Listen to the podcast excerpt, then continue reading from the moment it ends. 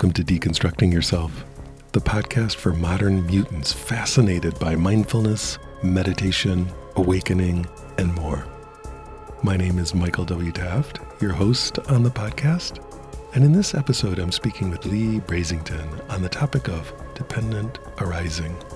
Dependent arising, also called dependent origination, is a Buddhist theory of reality that is famously complex, arcane, and fascinating. Leigh Brasington has been practicing meditation for decades and is the senior American student of the late Venerable Ayya Khema. Leigh teaches retreats in Europe and North America and is the author of the book Right Concentration, a practical guide to the jhanas. And now, without further ado, I give you the episode that I call Deconstructing Dependent Arising.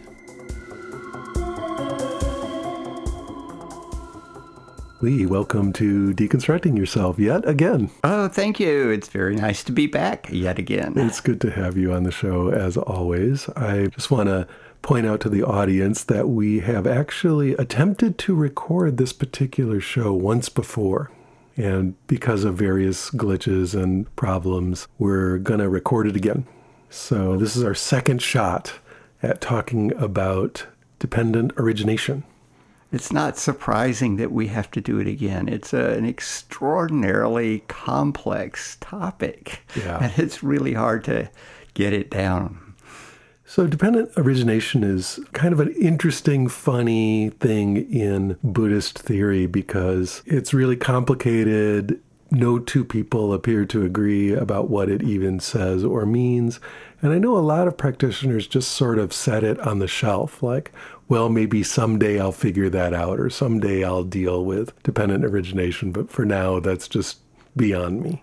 Yeah, this is pretty common because it's cryptic. The most common presentation is of the 12 items that are linked together. And it really is weird. Caroline Rhys Davids, one of the early translators of the suttas, referred to it as a curious old rune. Yes. And you, you, you look at it just at first glance, it doesn't make any sense. Why do you have birth right before the end? Why doesn't birth come first? And then there's tons of other stuff that just doesn't really make any sense. And to get an understanding of what the Buddha was actually talking about is actually quite difficult, even if you read everything in the suttas about it because, yeah, it's been worked over so many times that the original teaching is actually quite hard to dig out. Okay, so we're going to attempt to dig out at least some of that in this program. But let's start with a description of what we're even talking about, assuming someone has never read it before and is not even familiar with what a sutta is. Okay, so a sutta would be a discourse or sermon from the Buddha or one of his main disciples. So these would have supposedly occurred between uh, about 450 and 404 BC. So in this time frame. Now, most likely some of the material we have does come from that time period and some of it was composed shall we say, over the hundred years following that, with words being stuck in the Buddha's mouth. Nothing like, you know, trying to make your little essay sound really good, like claiming it was spoken by the Buddha. Yeah. So, in these discourses, these sermons, it actually says that paticca samuppada, which we translate as dependent origination or dependent arising, is the Dharma. One who sees the Dharma sees dependent origination. One who sees dependent origination sees the Dharma. Dharma being the teachings of the Buddha, the essence of what he was trying to teach. Or just plain the truth. The truth with two capital T's. Yeah. yes. So, what is it? Well, basically, it says that things arise dependent on other things. In later Buddhism, this came to be synonymous with what's called emptiness, that nothing stands alone. When you look at a table, it doesn't contain any tableness. It arises dependent on, well, if it's a wooden table, trees, and somebody cutting down the trees, and somebody milling the lumber, and somebody assembling it into a shape, and us designating it as a table. And presumably, you could take apart the legs and maybe the sections of the table, and then you'd end up with a pile of parts, but nowhere in that pile of parts is a table. Correct. And you wouldn't even have to take it apart if there was a flood and it came floating by, it's going to be a life raft. you just immediately conceive of it in a different way. Yes. So, so far, what we understand is that dependent arising is a theory in Buddhist scripture, mm-hmm. correct? It's as close as we get to metaphysics yeah. in Buddhism. Okay. Early Buddhism. And it's going to take a little while to unpack this. And so, why should we bother to unpack it. Like, why should I care if, let's say, I'm not interested in the religiosity of Buddhism? What do I get out of looking into this as someone who's interested in meditation? Well, one of the other things, besides a table that arises dependently, is how you react to your sensory input.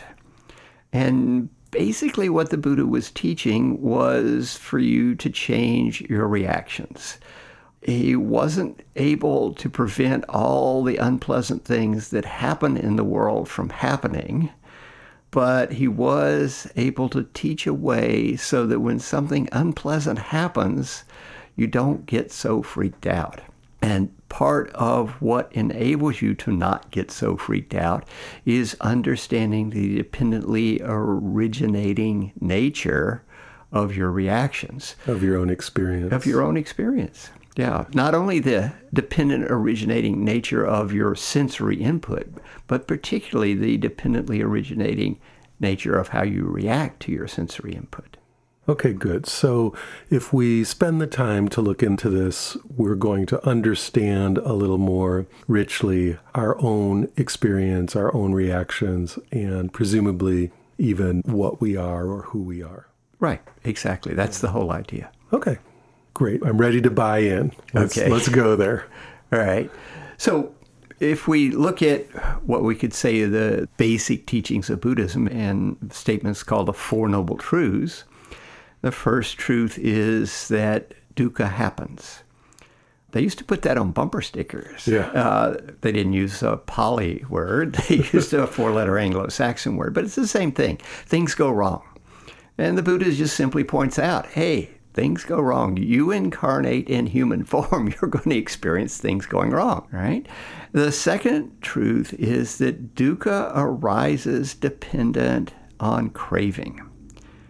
Okay? So we have dependent origination happening right here.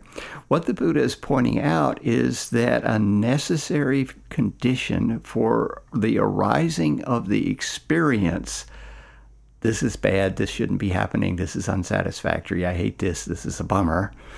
A necessary condition for that sort of mental functioning to arise in your mind is that there is some craving. Now, you want is, it to be different in some way. Yeah, exactly. Craving to get what you don't have, craving to keep what you do have, craving to not get what you don't want to have, craving to get rid of what you don't want that you do have, etc. Yeah. So, this craving is a necessary condition. And so now we have the dukkha, the unpleasantness, arises dependent on craving. So here's our first example of it. Now, the cool thing about necessary condition, which apparently wasn't really widely known at the time of the Buddha, was that if you can get rid of the necessary condition, then the thing that arises dependent on it doesn't arise. And this is the third noble truth. If you don't want any dukkha, don't crave. This is like if you don't want the light on, turn off the light switch. The light switch is a necessary condition for the light to be on. It's not a sufficient condition. You've got to have the power plant pumping out electricity, you've got to have the wires intact and the light switch on, but even that's not the cause of the light. The cause of the light is electrons getting excited and pumping out photons. But if you just want to turn off the light, you don't need to know any of that. You just need to know where the light switch is and turn it off. Yeah, so if you want to break a chain, you really only need to remove one link, not all the links. Exactly. And this is what the teaching on dependent origination at its heart is really about. Now, knowing that, okay, I need to stop craving if I don't want to experience any unsatisfactoriness, and actually stopping craving are two different things. Well, that can sound a little bit like if you don't want to have a headache, just cut off your head. I mean, how do how do I not crave stuff? Right, exactly. And that's what the fourth of these noble truths is all about, which is the path of practice that leads to the end of dukkha. But actually, it's the path of practice that teaches you how to stop craving. And this path of practice, what it uncovers is the dependently originated nature of the universe. And could we also say the empty nature of the universe if we were to speak sort of like later Buddhist? Yes. Nagarjuna, who lived in the second century AD, so we're saying 500 years after the Buddha, actually in his Mulamadhyamaka Karika, the fundamental verses on the middle way, explicitly points out that everything is dependently originated, everything is empty. In other words, he points to the fact that they're exactly the same thing, just different words, just different fingers pointing at the same moon. Right. Okay, so just to back up a little bit, you've been talking about dependent origination, but then you just told us the Four Noble Truths. So I still am not hearing the dependent origination. Okay, so the Four Noble Truths are, as my teacher Ayya Khema used to say, dependent origination in Telegram style, or as we'd say today, dependent origination in Twitter style. So, dependent origination in its most general form is that things arise dependent on other things, nothing stands alone. It's explicitly laid out as uh, Isn't it like a, a list of 12 things? Right, as it's explicitly laid out as a list of varying numbers of things, the most common example being 12 things. The 12 is probably a later development. The Buddha might be quite surprised to find out that there were 12 in the list. I'm not sure that the 12 showed up during his lifetime. Well, just for our edification, because most people encounter it as a list of 12 things, at least in America. So, Right. So, what's the list? what's the list? All right. So, old age, sickness, and death, which are dukkha, arise dependent on birth, which is yeah pretty obvious. If you don't get born, you don't experience any old age, sickness, or death. Okay. Birth arises dependent on becoming. Becoming, we could sort of look at as like the urge that Mother Nature has to reproduce. So, birth arises out of the urge to reproduce, becoming. Becoming arises dependent on clinging. Clinging arises dependent on craving. So clinging is I've got it, but you got to actually crave it to really want to hang on to it. If you have a pair of worn out socks, got holes in them, and somebody says, Hey, can I have those socks? You're like, Sure, fine. You're not craving them. But, you know, your new electric car, somebody says, Hey, can I have your car? It's like, No, man. How's your How's your leaf doing? no, I have a bolt. How's your bolt doing? It's doing great. How long have you had your bolt? Uh, I got it in August, so what's that, uh, seven months, six and a half months? And Yeah. you're you're completely pleased with your car. So far, so good. Yeah, it's really, really nice. It is a dependently originated phenomenon. Yes. And my love of it is dependent on the fact that it's taking me where I wanted to go. It's green, it's comfortable, it's fun to drive, It's not destroying the atmosphere. and it's green. Yeah, exactly. okay, so you've got a little bit of craving for your bolt. Right. I have a little bit of clinging for my bolt. Yes. right? Because th- there's things about it that give me pleasure. Now, that's the whole key, all right? The clinging arises dependent on craving. Craving arises dependent on, well, the word in Pali is Vedana. We could translate it as valence, but maybe that's a little too obscure. Valence as in emotional tone. Yes, but not so much emotional tone as the tone of the input, Okay. hedonic tone, perhaps. Okay. And there three possibilities pleasant, unpleasant, neutral. Okay, that's it. You know, when you get a sensory input, it's going to generate in either a pleasant, unpleasant, or neutral reaction. This is actually quite important to see. All right, so the Vedana are, are dependent on sensory input. When there's a sensory input, there is going to be a Vedana. It's going to rise within the first tenth of a second after your sensory input. And you're going to start basically dealing with the sensory input. And the first cut that you make to deal with it is to put it in one of three categories pleasant, unpleasant, neutral. So, as sensory input is streaming in, you're essentially judging it or having a reaction to it, saying, I like it, I don't like it, or I don't care. Right. Yeah. And the I like it, if you're not careful, result in craving to get it and keep it, and then you're clinging to it. Or if you don't like it, craving to make it go away, right? If it's unpleasant. Yeah. Right? Or if it's neutral, you can ignore it because it seems like somebody handed most of us an instruction manual when we got born that said, seek pleasure, avoid pain, live forever. Yeah. and the Vedana is how we seek pleasure and avoid pain. Uh, you can see this is actually an almost universal thing for life. If you have amoebas and you put some food in it, they'll go towards it. You put some salt in where they are and they'll go away from it.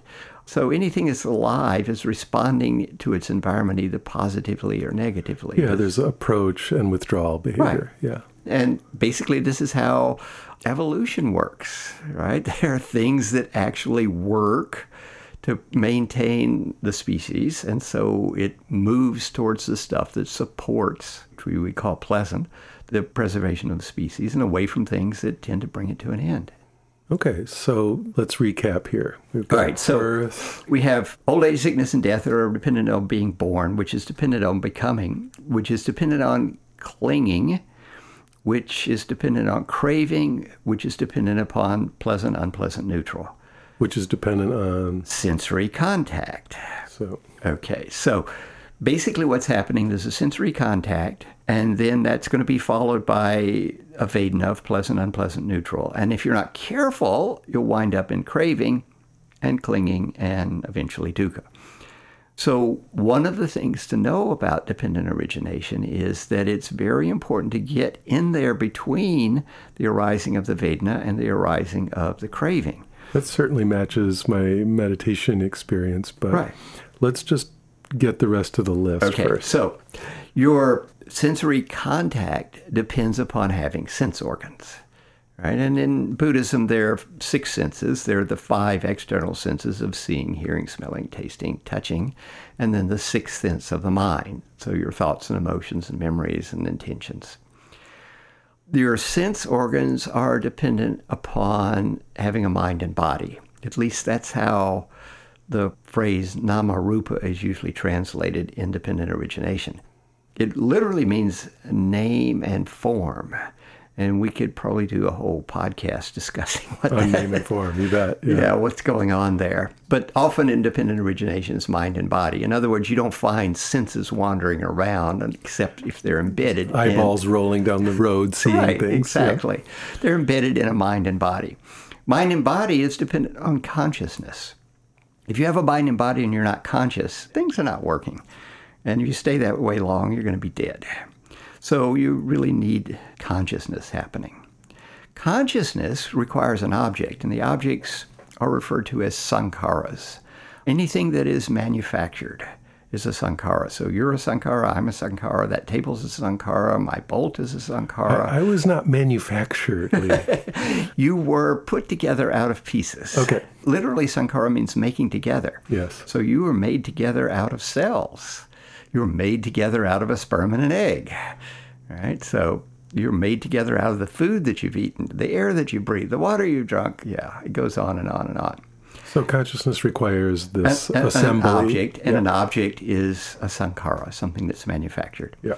And sankharas arise dependent on ignorance, which sounds a little strange until you really begin to get into the depths of the Buddha's teachings and you start realizing that the things that are made together are actually what our mind is doing. They don't have independent existence. So we are ignoring the fact that actually there's just the whole universe which is too big for our little pea brains to handle, so we chop it up into bits and pieces. We make it into these sankharas, the table and the bolt, and you and me, and that's what we become conscious of.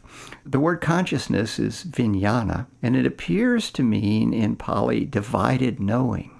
So when you become conscious of something, you divide the thing you're conscious of out from the rest of, well, say, the visual field. If you just, say, look at a scene and you see a horse, you've divided the horse out from all the trees and grass and fence and whatever else is there. So consciousness, divided knowing, does its dividing and comes up with these sankharas, these concoctions, fabrications, as best translations, which is happening out of ignorance. That's the best way of interpreting the 12 links. The standard way of interpreting the 12 links is that this happens a, over three lifetimes. Yeah, it's not about your own sensory experience, right? The way it's well, in the middle there, it's about your own sensory experience, but the the whole thing is give over three lifetimes. In your previous life, you were ignorant and you made karmic formations, which is what they translate sankhara as, which, okay, they're ignoring what the word means, which that's pretty typical of the commentaries. So in your previous life, you were ignorant, you acted in ways that now you've been incarnated in this life with a certain type of consciousness and mind and body. And then the real stuff happens. You get sensory input through your senses, and it produces Vedana. And if you're not careful, you get craving and clinging. That's this life. And then when you die, because you're clinging to still incarnate, you will become again in the future and be born and experience old age, sickness, and death in that life. And which, who's the originator of this three lifetime interpretation? We have no idea there's no sutta, none of the, shall we say, 6,000 discourses from the early Buddhism that would be interpreted as three lifetimes. There is one that could be interpreted as two lifetimes, but the suttas are pretty much anonymous. So, probably what happened was the two lifetime interpretation got shoved in there after the Buddha's death, I would think. And then it got expanded the two lifetime interpretation only has nine links, not 12. And then it got expanded to the 12 links and the three lifetime models stuck in. And it becomes popular in the Abhidhamma, which is 200 or so years after the Buddha's death, and becomes the de facto standard for Theravadan Buddhism by the time of the Visuddhimagga, which is like 900 years after the Buddha's death. Yeah. So we've got kind of this crazy, difficult to understand list and then some even weirder interpretations. Correct. So, how can we understand this in a way that's helpful? Well, one of the ways to, that's helpful for understanding it is to look at all the examples of dependent origination in those 6,000 suttas and try and find what we can that we might identify as early. Clearly, there are layers in here. So we're doing some archaeological work. Trying. Early, you mean versions of the list? Yeah, early versions of the list, probably composed early in the Buddha's teaching career. And there actually does turn out to be a version of it that it's in a collection called the Atthakavagga, which most scholars say probably represents the very earliest strata of the Buddha's teachings. In fact, Gil Fronsdal has a translation of this, which also includes a nice commentary, in a book entitled The Buddha Before Buddhism. Okay, so we're getting really early material here. And so in the 11th sutta in Sutta Nipata, Book 4, the list is quarrels and disputes arise dependent upon what's endearing. Endearing arises dependent on what's desirable.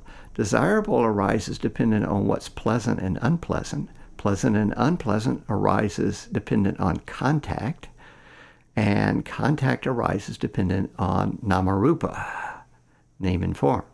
So this appears to be the earliest version of it. And you notice the birth and becoming weren't in there, and the six senses weren't there, and consciousness, sankharas, and ignorance weren't there.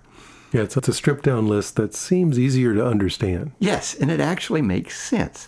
And it's saying exactly the same thing using slightly different words. All right, and so instead of dukkha, we've got quarrels and disputes. Instead of clinging, we've got endearing. Instead of craving, we've got desirable. Instead of vedana, we have it is pleasant, it is unpleasant. We have exactly the same word for contact and exactly the same phrase, namarupa, for namarupa. Mind and body is how it's usually translated. Yeah, so this six piece list seems not only easier to understand, but it's in more everyday language. Yes, yes. So the question that arises how do we get from the six list to the 12 list? Yeah. Yeah. And why? And, and why? And we can see that the six list got some new words, which I just mentioned, and then other things got stuffed in there. You can actually watch the bits and pieces get stuffed in along the way until you wind up with the 12. You could actually put this in some sort of chronological order and see the development of it. It turns out there's the Vedic hymn of creation. So the Vedas are part of Brahmanism, which was the dominant religious paradigm at the time of the Buddha. And so the Brahmins would memorize these chants, and one of the chants was the Vedic hymn of creation. And it turns out the Vedic hymn of creation is very, very similar to the 12 links of dependent origination. And in fact, you can basically identify the 12 links of dependent origination. So the Buddha had a lot of disciples that were former Brahmins. In fact, I would guess that probably that was the caste that he drew the most from. Caste system at that time in India was not quite as rigid as it is today, even though it supposedly no longer exists in India. But it was just beginning to be formed at that time. But the Brahmins were the spiritual teachers, and so they were the ones probably most interested in spiritual teachings, like the Buddha was doing. And so it would appear that the Buddha took the words from the hymn of creation, but gave him a different tune. He did this frequently. There are numerous words in Buddhism that he adopted from some other religion, but he changed the meaning slightly. One example of something close to that that comes to mind for me is the fire sermon. Yeah. Because, of course, a Vedic Brahmin has a fire ceremony as the core ritual of the religion. You do fire ceremony as the how you practice exactly Vedic Brahmanism. And so the Buddha in that sermon takes the whole metaphor of doing a fire ceremony or doing a fire worship and kind of flips it on its head. Exactly. Yeah. And so he did this all over. I mean, you could take a, a, word like asava, which to the Jains meant the influxes, all your bad karma coming to fruition. And the Buddha goes back to the original meaning, which means intoxicants. We are intoxicated by sensual desire, by becoming, by ignorance.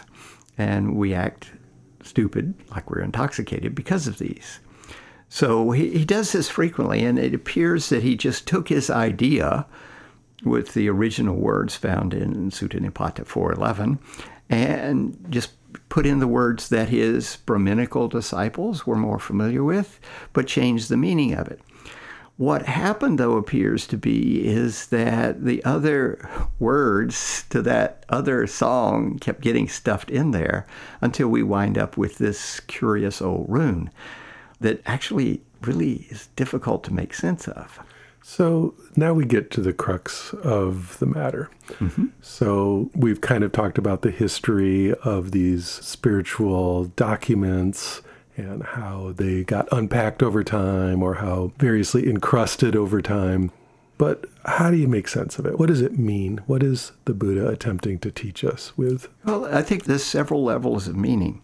If we're looking at the links, the most important is basically that you get sensory input, and that sensory input is going to generate pleasant, unpleasant, neutral Vedana. How are you going to deal with those Vedana?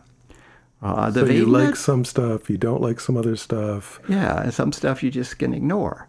So, so how are you going to deal with that? How are you going to respond to that? Mm-hmm. Normally we react to it, but you know, what if you could respond to it?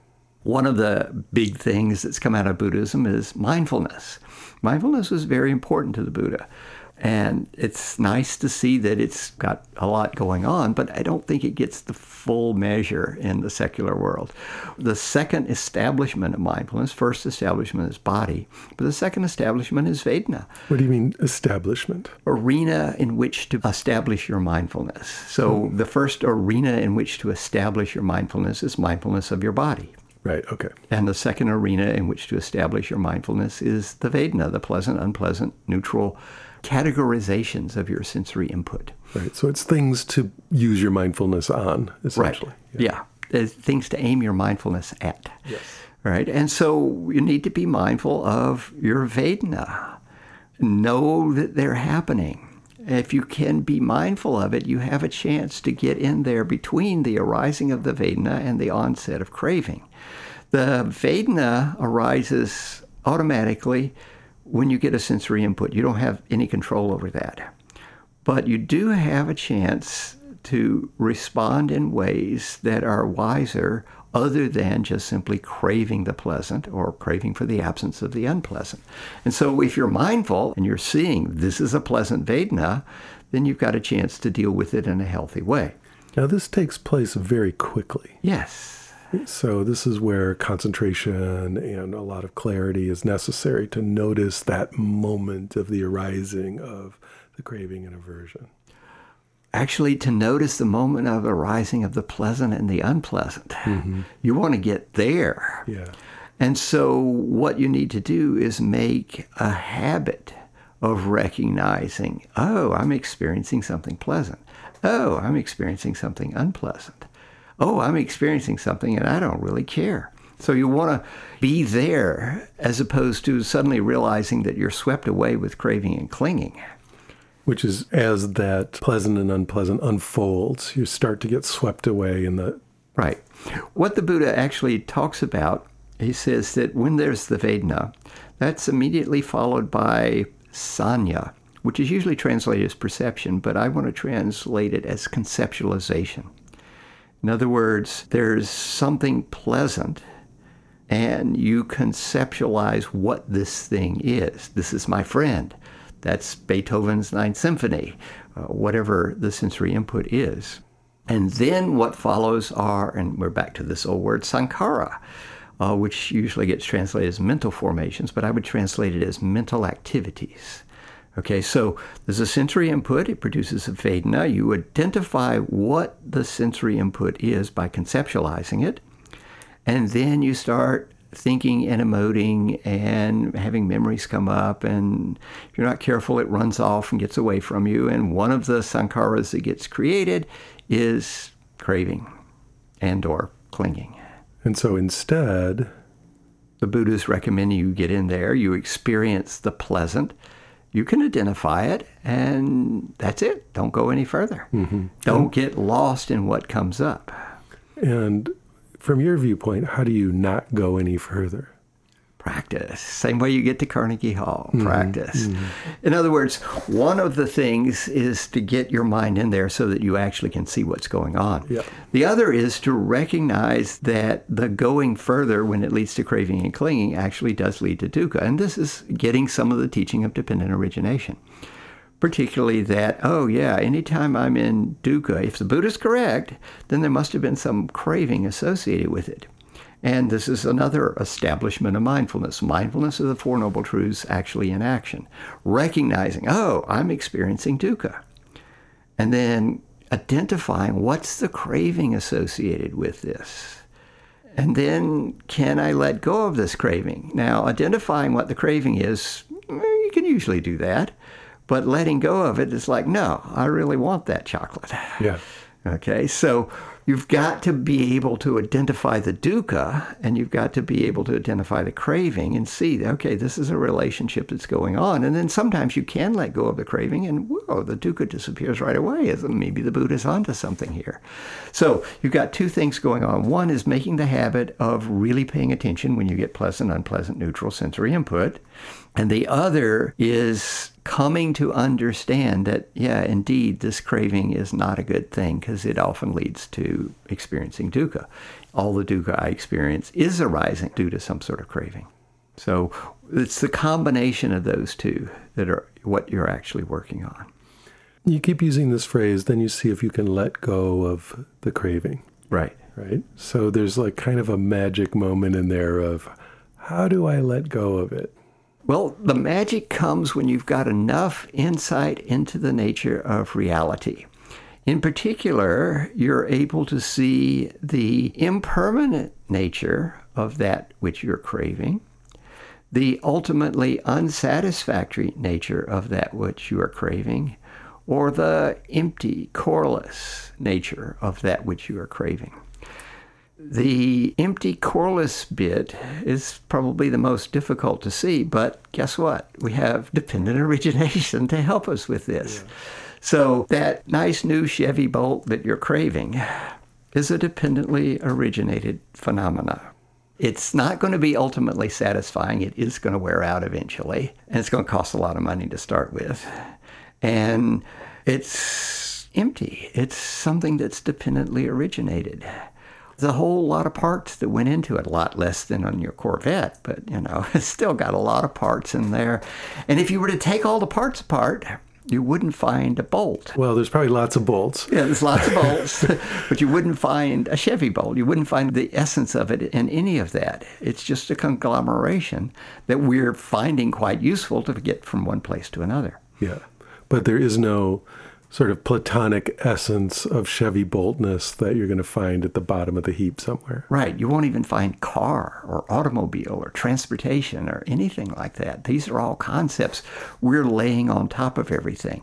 You eventually begin to get the idea oh, all my conceptualization, I'm, I'm really caught up in playing with my concepts. I'm lost in my concepts as opposed to really understanding what's going on. And this can help not get so attached, craving, clinging to what's going on. You see, it's just a concept. Can you take your automobile and just use it for transportation without getting a craving and clinging to it? And, you know, you go out one day and it's been stolen. How are you going to react? You know, if it's just transportation, it's like, oh, I guess I have to call the police about this. if it's your some... baby, it's going to hurt a lot more. yeah. Yeah, fascinating. So I did want to come back around to the emptiness part since right. That's uh, usually a much more familiar concept to people, at least as a word or as right. something that is an important point in Buddhist practice. So, dependent origination seems to be saying something about emptiness, how things are constructed, right. so to speak. But it also seems to be saying more than that, like how that leads to suffering. Right. Yeah. One of the things it's saying is that whatever it is that you're craving and clinging to, it's a constructed thing. All that arises also ceases. This is a fairly common realization that's spoken of in the suttas. So, whatever it is, this is a constructed thing and it's it's going to wear out. Get hold of the fact that it's impermanent. It's not going to give you lasting happiness. Right? It may give you some temporary happiness, but it's not going to be ultimately satisfying. And it may not even be ultimately satisfying, and yet it hasn't manifested that impermanence. You know, when I was a kid, the Sears and Roebuck catalog would come in November. You know, the toys part in the back there. Yeah, and I looked through all the toys, and I'm going to get me one of these. Santa Claus is going to bring it, and he did, and I got it. It was fantastic for three days, and then you know, it's like okay, right. So nothing is ultimately satisfying. It's just not possible for something to be ultimately satisfying. It can provide some temporary satisfaction and certainly enjoy it when it's doing that. And then the fact that it is a dependently arisen phenomena, it doesn't have essence and it's empty. So these are just sort of three windows into the same thing, three lenses mm-hmm. for looking at the same thing. The impermanent nature of it, because it's dependently originated, the unsatisfactory nature of it because it's impermanent and dependently originated, and the essencelessness of it since it's just a collection of parts assembled in a way that we conceptualize it as whatever it is we're conceptualizing it as. Good. So bring us back from there to the Four Noble Truths again. Like, how do you pack dependent origination back into this list of four things? Okay, so the problem is dukkha. That's what's wrong. You know, the dukkha arises in this world. We found a necessary condition that it arises dependent on. Dukkha is a dependently arisen phenomena. It's a mental thing, and it has some sort of craving as a necessary condition. If we can find a necessary condition that we can manipulate and turn it off, then the antecedent condition goes away. In other words, if we stop craving, there won't be any dukkha. And then there's the path to learn to stop craving. And a lot of that path actually has aspects of dependent origination in it. The first thing is right view, and right view at times is about keeping an open mind, about not getting entangled in views, but at other times it's about, well, the Four Noble Truths and dependent origination. There's right intention. The Buddha says the right intentions are renunciation, non ill will, and harmlessness. So, renunciation is letting go. That's something to do with not craving and clinging, right? And love and compassion, basically. Then we have right speech, and use your speech truthfully in a way that can be easily understood and not frivolously. Right action, that's refraining from killing, stealing, misusing your sexual energy. A right livelihood. How you manage to stay alive in this world should arise from doing something that makes the world a better place, not a worse place. Again, this is dependent origination. You need to eat. You need to get money so you can buy food so you can eat. How do you get that money? Whatever you do is going to have consequences. Is it going to make the world a better place or a worse place? So there's dependent origination in that as well. Then there's right effort, which can be effort is not too much, not too little. The phrase I like is relaxed diligence, but also effort as the four great efforts to make an arisen, unwholesome state go away, to make an unarisen, wholesome state not arise, to make an unarisen, wholesome state arise, and to make an arisen, wholesome state stick around and come to perfection. Now you notice there's arising in there, dependent origination, dependent arising. Yes. So if you're going to understand how states of mind arise, you're going to be exploring dependent origination, dependent arising. Then right mindfulness. Okay, so mindfulness of the body, in particular, paying attention to what goes on there, and you're going to see dependent origination there. Mindfulness of the Vedana, which we've already talked about. Mindfulness of the pleasant, unpleasant, neutral categorizations of your sensory input. The next one is mindfulness of mind states. Now, this is just knowing the states. But once you know a state, the fourth establishment of mindfulness is how do you deal with these states? In particular, are they a hindrance to your practice? And if they're a hindrance, you know, how'd you get there? How can you get out of it? All this is, you know, dependent origination. If it's a positive state, one of the factors of awakening, yeah, how do you get there? How do you keep it around? And then right concentration which is defined as the jhanas, and the jhanas are dependently originated states. You want to get to the jhanas, then you need to have a foundation of sila so that when you sit down to meditate, you have a clear mind, that you can get concentrated, that you can then aim at something pleasant, and then you can have this state arise, and from that you can transform it to the next one, etc. So dependent origination flows through all of the Four Noble Truths and through the Eightfold Path as well. And so, if I wanted to just kind of keep it in mind in the, the simplest way possible as I'm practicing or walking around, what's kind of the the bare bones, the bare bones, or the motto, or you know, yeah. Uh, at its most bare, it would be everything arises dependent on other things. Right. So All this right. makes me recall the Thich Nhat Hanh interbeing yeah.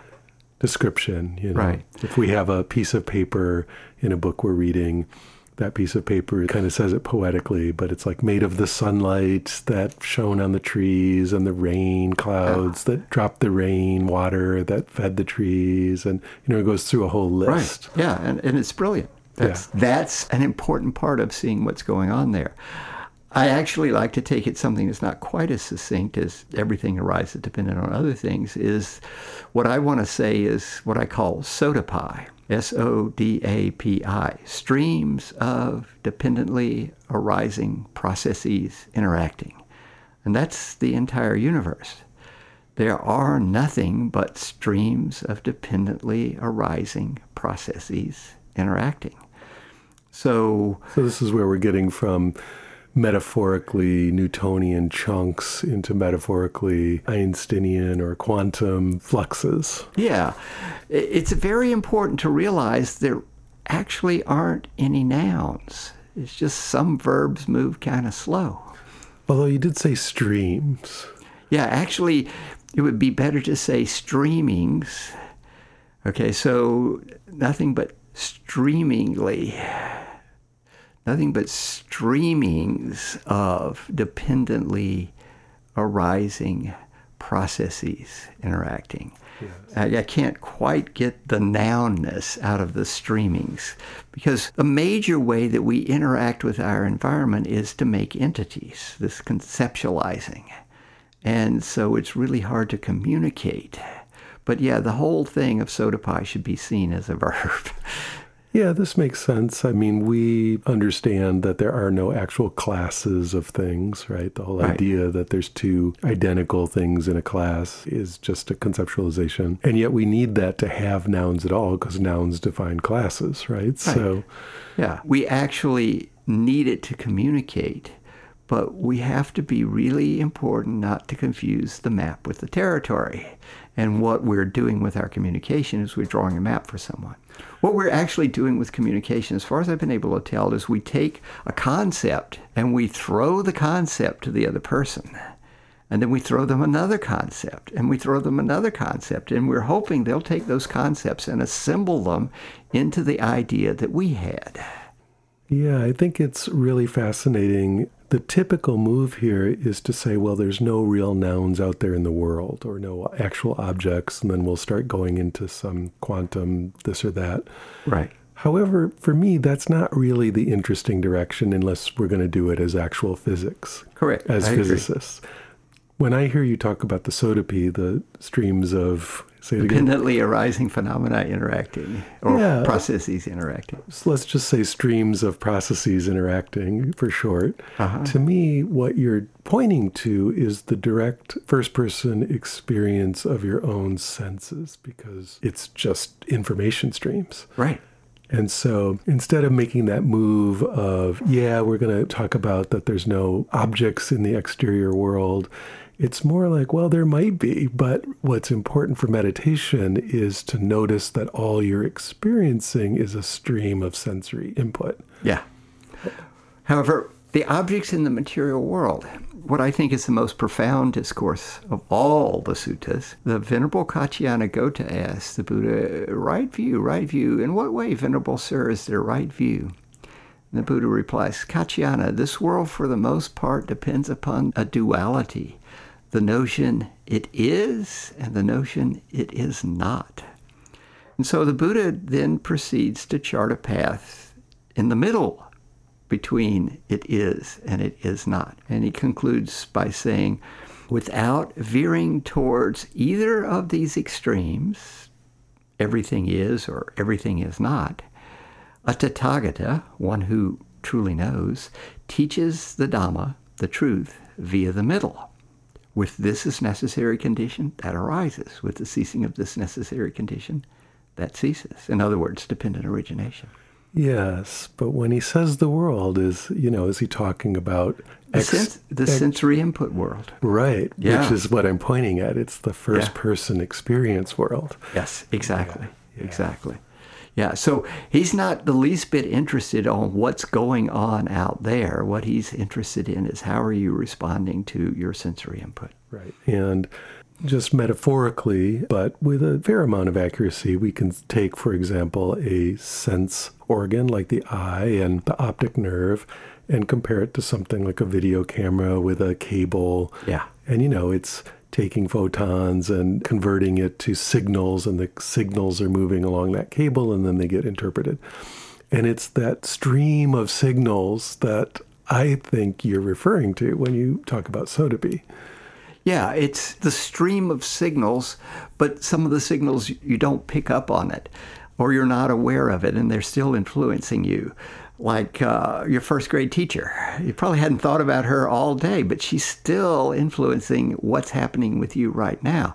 The fact that we're doing this in English it, one of the streams that's making us speak this in English is that the British came over here, ran off the Dutch, ran off the French, ran off the Spanish, and suppressed the natives. That stream is why we're speaking English here. Sure, but now you're taking it into another direction, right? That's like an orthogonal dimension. it's important to see all of these directions, not yeah. just okay. not just the direction of the sensory input, but the entire world. So, what you want to do is basically cut off any avenue where you might try and run off and do some craving and clinging. And see that it's all just dependently arising phenomena. And you're experiencing them as streams. But even if you step out of your experience and try and contact what's behind my experience, you're not going to find anything else other than just all these streams running into each other. In other words, there is no solidity to be found anywhere. And how are you going to deal with that? Well, and who is the you that thinks you're solid to try to deal with that, right? Because it works in the other direction as well, right? Right. And the you is some aspect of your memories, thoughts, and emotions that has now come into working memory and you're calling it by your name. Right, which is just more streams of experience, especially exactly. if we take the mind sense as the sixth sense, right? Exactly. So that memory exactly. is just another stream. Yeah. What we've talked about so far is only scratching the surface of the various interpretations. Another really important practical recognition uh, or interpretation of dependent origination is that what gets born is a sense of self. So what? Slow that down. What gets born is a sense of self. Yeah. So you're conscious and you have a mind and body. There's, There's just streams of dependently arising, you know, information. Yeah. So let's play it out. This is from Ajahn Buddhadasa. Oh, okay. And it's from his book Practical Dependent Origination. Right? There's a book called Practical Dependent Origination. Yeah. It's been superseded by a much better book, which takes all of his teachings on dependent origination. Uh, it was translated by Santikaro, and the name escapes me right now. Mm. It was going to be called It All Depends, which is a much better title than the publisher came up with. But, oh, it's entitled Under the Bodhi Tree. Mm. Okay. But what Buddhadasa says, all right, you're conscious, you have a mind and body, and you're conscious. You have sense organs, they get sense contacts. This produces Vedana, pleasant, unpleasant, neutral. If you're not careful, this leads to craving and clinging. And the craving and clinging will result in becoming and you generating a sense of self as the craver and the clinger.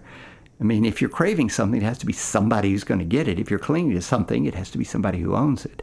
And so the birth is the birth of the sense of self. But the self is uh, an illusory made up thing, so it often dies. An example you've never had a mango. You go to the grocery store, you're in the produce section, you see a sign that says mangoes, you're like, oh, I heard of mangoes, they're supposed to be good. So you take a mango home and you put away the rest of the groceries and you attack the mango. And of course, you get it peeled and you make a big mess because that's what happens when you attack a mango the first time. But now, but they're delicious you're there, you've got your conscious mind and body, and you've got your sense of taste, and mango hits the tongue, contact. Vedana, pleasant Vedana. Oh, lots of pleasant Vedana. it's really good. Yeah. This is great. I'm going to get some more. And in fact, my friends Bob and Carol and Ted and Alice, they've never had a mango.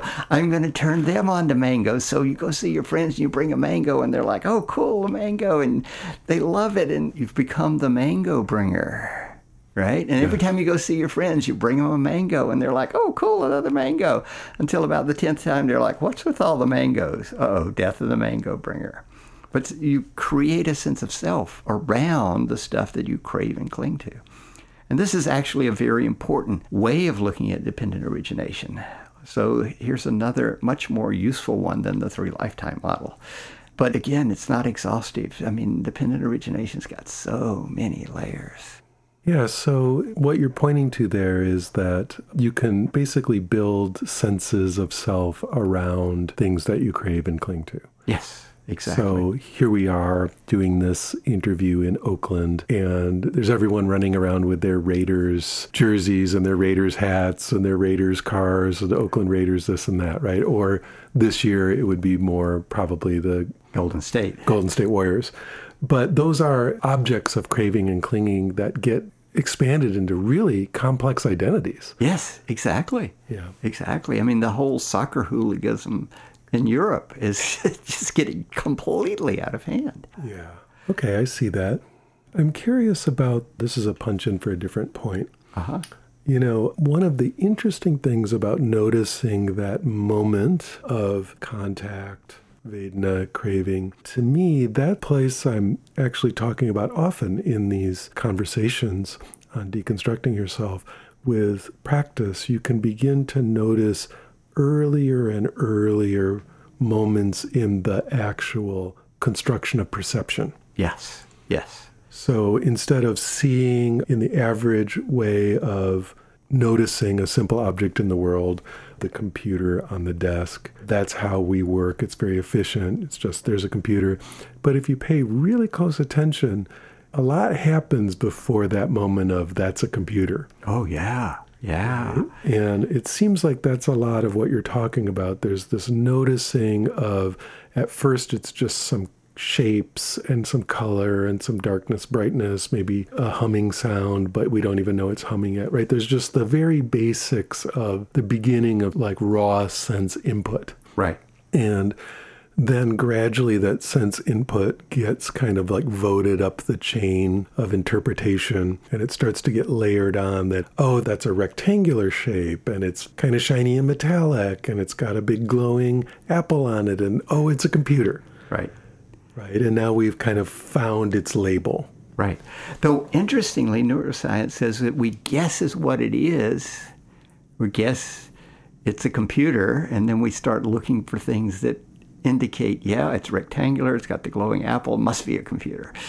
but we guess based on previous input Exactly. and then the beginnings of this input right. So it's coming from both the bottom up and the top down. And when they meet in the middle and it all still makes sense, then we go, we got it. Yeah, I think it's just so fascinating to really start to kind of magnify that moment or sort of slow it down Uh-huh. so that there can be a way to point your attention at a spot in that construction of the concept of computer previous to it becoming an object. Yes. Yes. Now, for me, that's one of the ways under this hood of craving Yeah. because if it doesn't become an actual thing as a concept, it's hard to crave it exactly. Right. If you just see the visual shape and leave it as just the visual shape. And notice that as you're putting it, the streams of codependent arising phenomena interacting, it's not even a stable shape. Right. The shape is moving and changing, the light is reflecting differently, the sound and all that. To me, that gives us that moment right in there and kind of hanging out in that moment is really crucial. Yeah. This is what the open awareness practices that show up both in the Vipassana movement and in Tibetan teachings, and I assume in the Shikantaza of Zen, is all about, is just really being open to what the sensory field is like prior to processing. Yeah, or very early in the process. Right. Yeah, exactly. They would claim it's without processing, but I don't. I, Right. I doubt try- that's trying possible. to get as early as possible. yeah, I agree. You can't very easily get before any processing, and if you do, it's a pretty profound state. yeah. Yeah. Leigh, thanks for unpacking a little bit the very complex topic of dependent arising. Anything you want to leave the listeners with? Yeah. uh, In the Tibetan tradition, they talk about a teaching having multiple levels. You know, the obvious level and the secret level and the most secret level or something. Was- The Buddha said he teaches with an open hand. So there's no secret. No. Acharya Musti. yeah. So there's no secrets here, but there are multiple levels. The most important level to get is that sensory input generates Vedana, pleasant, unpleasant, neutral. How are you going to respond to pleasant, unpleasant, neutral? That's sort of the most basic level of dependent origination. And then you start getting into deeper and more profound levels to eventually getting to the point where the idea of existing and non existing is irrelevant and you're just seeing all the streamings running into each other. And there's a lot of stuff to be played with along the way. So the, the key thing is get that bit about how you're going to respond to your input and then add the other bits and pieces as you get more understanding. Thanks, Leigh. Thank you.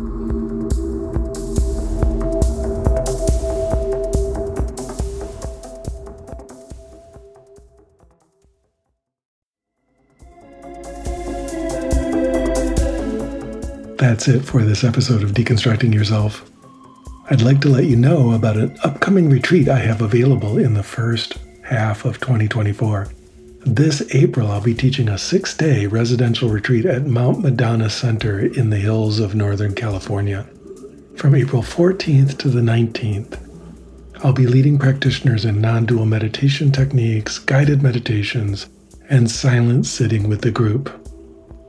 So, if you'd like to spend six days working on deepening your spiritual practice and particularly working on your non dual meditation with me and a group of interested folks, please consider joining me at Mount Madonna this April. Just go to the deconstructingyourself.com slash events page and follow the links you find there. I look forward to seeing you at the retreat. There will also be a meditation retreat with me coming up this August in Costa Rica. You can find out more about that at the same deconstructingyourself.com slash events page. If you enjoyed the podcast, please recommend it to a friend or talk about it on social media. Doing that helps it find its way to more people who might be interested. If you're moved to support the podcast, you can do that by contributing to the production costs on my Patreon page. That's at patreon.com slash Michael Taft. The money goes to support the recording, production, and bandwidth costs of this program, which are substantial. By contributing to Patreon, you're making it possible for me to continue to create and share these conversations as often as possible. A special perk for high level contributors is a monthly or even bi monthly event with me on Zoom, where you can ask me any meditation questions you have. I deeply appreciate your support. I also have a number of free resources for you, beginning with my YouTube channel. There are hundreds of hours of free guided meditations and videos there, so if you're interested, that's quite a large resource and offered to you completely free of charge. The channel address on YouTube is MWT111, or you can just search my name, Michael Taft. I encourage you to subscribe to the channel and join me each week for a new live guided meditation session. If you'd like to interact with a broad community of people interested in meditation, particularly those who engage with my YouTube meditations, I have a free Discord server called Deconstruct U. That's deconstruct and then just the single capital letter U. There are a large number of discussion channels there, and it's free, so hop on the server and introduce yourself. And of course, there's the deconstructingyourself.com website itself, which has articles, interviews, and more about meditation going back over 12 years at this point. So be sure to check that out. Beyond these free options, I also have a number of paid online courses to help you grow and develop in your spiritual practice. You can find out about those either by signing up for my email list at deconstructingyourself.com slash sign up or at the site deconstructingyourself.org. I look forward to seeing you in class. The Deconstructing Yourself podcast has always had excellent sound, which is the result of an amazing audio engineer and amazing human being named Stephen McNamara.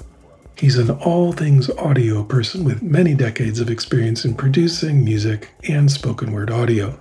If you're interested, you can contact him at his website, yogitar.com. That's Y O G I T A R dot com. Music on the Deconstructing Yourself podcast is a track by Peter Baumann entitled Crossing the Abyss from his album Machines of Desire. Thank you for listening.